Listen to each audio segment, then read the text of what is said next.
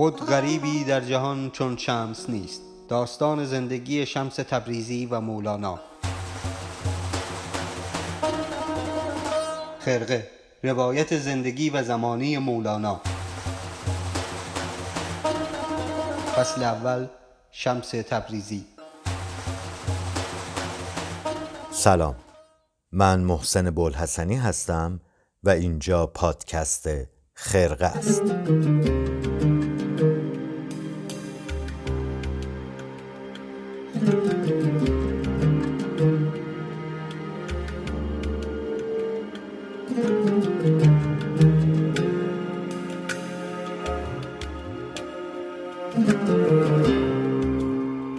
قسمت قبلی درباره چند نفر از مشایخ اون روزگار حرف زدیم و بحثمون به اوحدالدین کرمانی رسید و البته شاهد بازیاش. سری به نفحات الانس جامی بزنیم و کمی با اوحدالدین کرمانی آشنا بشیم که آشنایی با اون باعث آشنایی بیشتر با شمس تبریزی میشه. مقصود از این وی که میشنوید اوحدالدینه. میگویند وی در شهود حقیقت توسل به مظاهر صوری میکرده و جمال مطلق را در صور مقیدات مشاهده می نموده. جامی بعد از این نقل حکایت دیگه‌ای درباره اوحدالدین میاره. چون وی در سما گرم شدی، پیراهن امردان چاک کردی و سینه به سینه ایشان باز نهادی.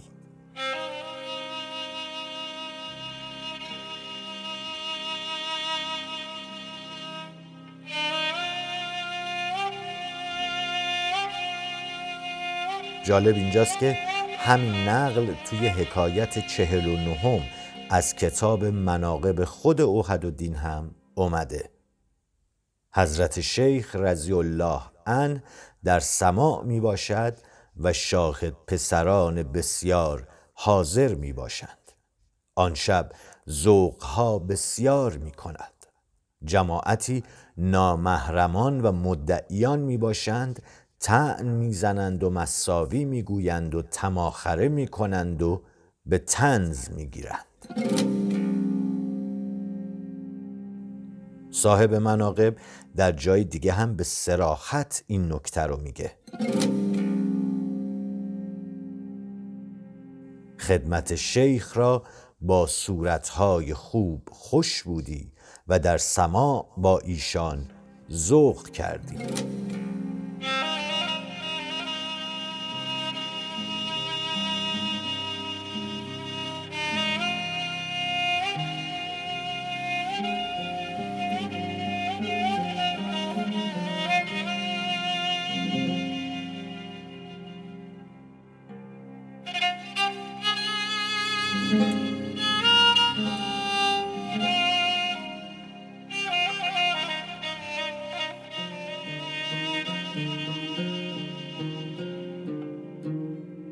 به نظر میرسه شیخ شهاب الدین سهروردی هم از جمله چهره هایی بوده که با شاهد بازی برخلاف اوحدالدین به شدت مخالفت داشته و به همین دلیل هم اصلاً رابطه خوبی با اوحدالدین نداشته و اونو مبتدع یا بدعتگذار میدونسته.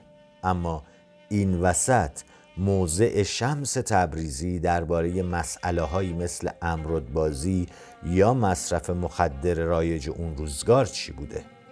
این سوال مدت‌های خیلی زیادیه که به صورت یک ابهام و سوال اساسی در ذهن خیلی ها به وجود اومده و البته با نوشته شدن چند تا کتاب که اصولاً مرجع و معیار درستی هم ندارن و صرفاً زائیده ذهن داستان سرای نویسنده هاشون هستن مبهمتر هم شده. همینجا باب این بحث رو باز میکنیم چون بعدتر تو ماجراهایی مثل ماجرای آشنایی شمس و مولانا و درگیری شمس با مریدای مولانا، همینطور مسئله کیمیا خاتون، به این نکته ها نیاز خواهیم داشت و ارجاع خواهیم داد.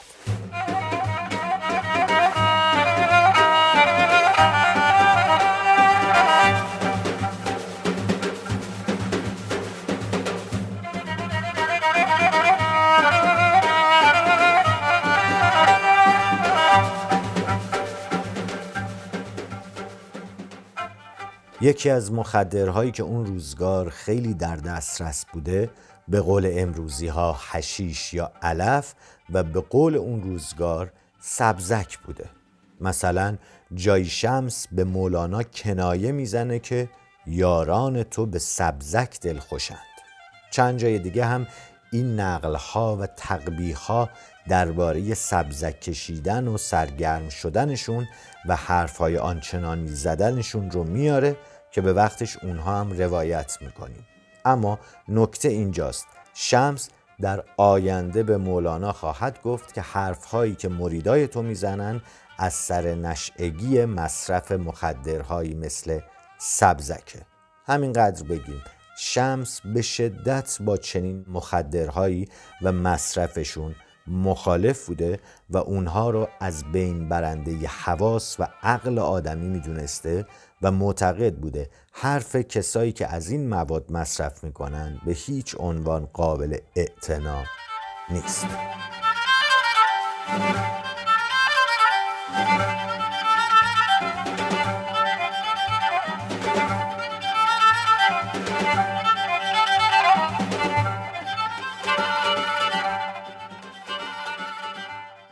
اما درباره موضع شمس نسبت به مسئله شاهدبازی یا همون امردبازی یا ارتباط با همجنس اجازه بدید از زاویه یه حکایتی که دو هفته پیش با عنوان معلمی می کردم براتون منتشر کردیم وارد بشیم. توی اون حکایت به شمس معلم تربیت پسر شیطونی محول میشه و در نهایت خانواده اون پسر برای اینکه لطف شمس رو جبران کنن علاوه بر پرداخت پول از شمس میخوان که شمس بره خونه اونها و با اونها زندگی کنه، چون شمس خونه و زندگی آنچنانی نداشته و بیشتر توی کاروانسراها عمر میگذرونده. بعد از شنیدن این پیشنهاد شمس خیلی کوتاه به زبون عامیان پیشنهادشون رو رد میکنه و میگه پسر با جمال و زن با جمال. مردم حرف در میارن و من نمیخوام که کسی چنین حرف هایی پشت سرم بزنه.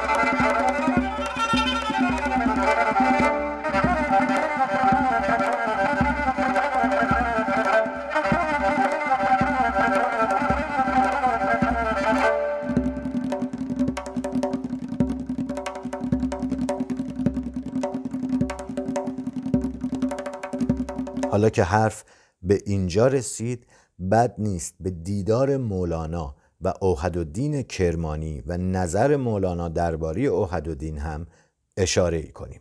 سپهسالار توی رساله خودش اشاره میکنه که مولانا توی دمشق با اوحدالدین روبرو میشه و البته کراهتش میومده از اون و دلچرکین بوده ازش.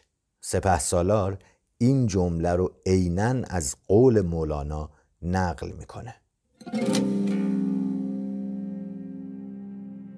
شیخ اوحدالدین در عالم میراث بد گذاشت. و وقتی یه نفر حالا سعی میکنه که کار اوحد رو توجیه کنه و از موضع دفاع از اون برمیاد که اگرچه وی مردی شاهد باز بود اما پاک باز بود و چیزی نمیکرد، مولانا جواب درخوری بهش میده و میگه کاشکی کردی و گذشتی.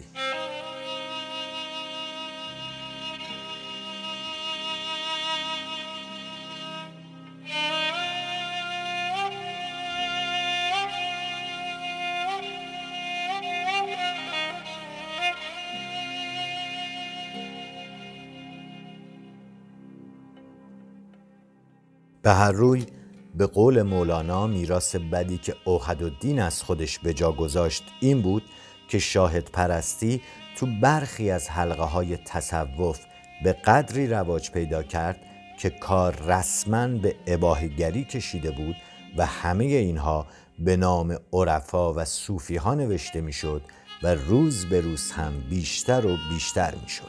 اما این نکته رو هم از یاد نبریم که با همه این اوصاف اوحدالدین کرمانی در زمان خودش شخصیت بسیار معتبری بود که خلیفه بغداد بسیار بهش ارادت داشت و محی الدین عربی یا همون ابن عربی هم نقل‌های درباره او و مرادش پیر سجاسی آورده.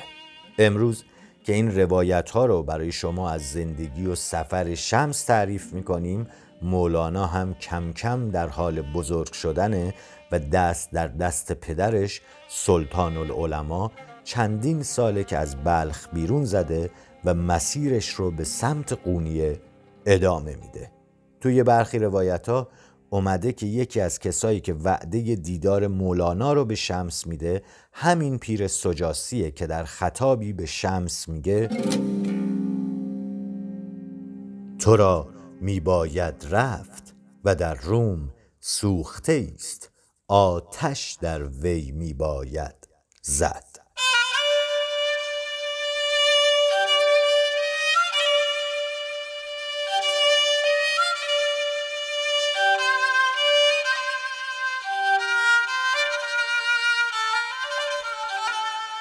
خیلی ها معتقدند که پیش از دیدار شمس و مولانا تو قونیه شمس پانزده شانزده سالی بوده که مولانا رو میشناخته، یعنی این آشنایی یک آشنایی یک طرفه بوده و فقط شمس بوده که مولانا رو میشناخته.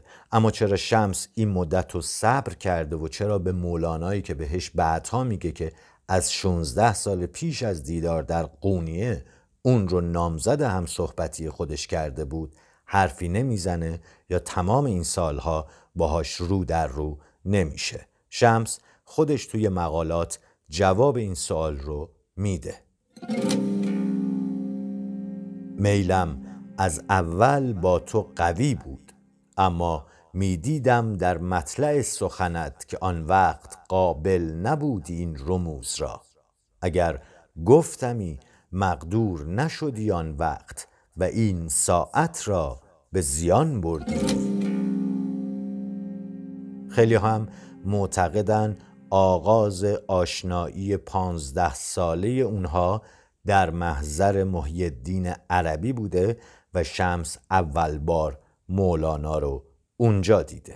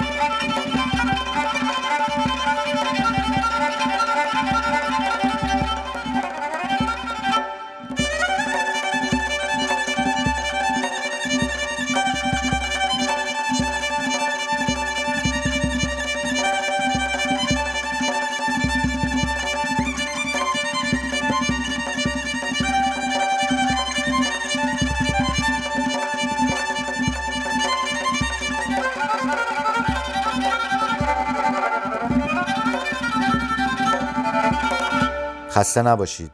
هفته دیگه و توی قسمت دهم سری به خلوت شیخ اکبر یا شیخ محی الدین عربی یا همون ابن عربی میزنیم تا از آشنایی و مراوده شمس با محی الدین هم چیزی بدونیم و کم کم اسباب سفر به قونیه رو فراهم کنیم. ما نزدیک قونیه هستیم. همچنان ممنون و دلگرمیم به همراهیتون و امیدواریم همچنان با ما بمونید و خرقه رو هم به دوستانتون معرفی کنید. عزت زیاد.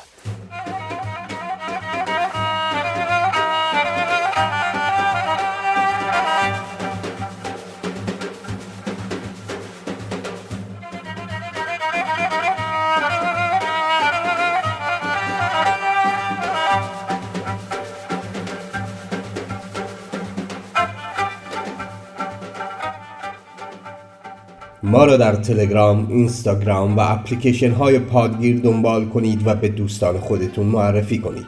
داستان زندگی و زمانه شمس تبریزی و مولانا. خرقه به روایت محسن بوالحسنی، مدیر هنری بهاءالدین مرشدی، میکس و مستر سهیل سراییان.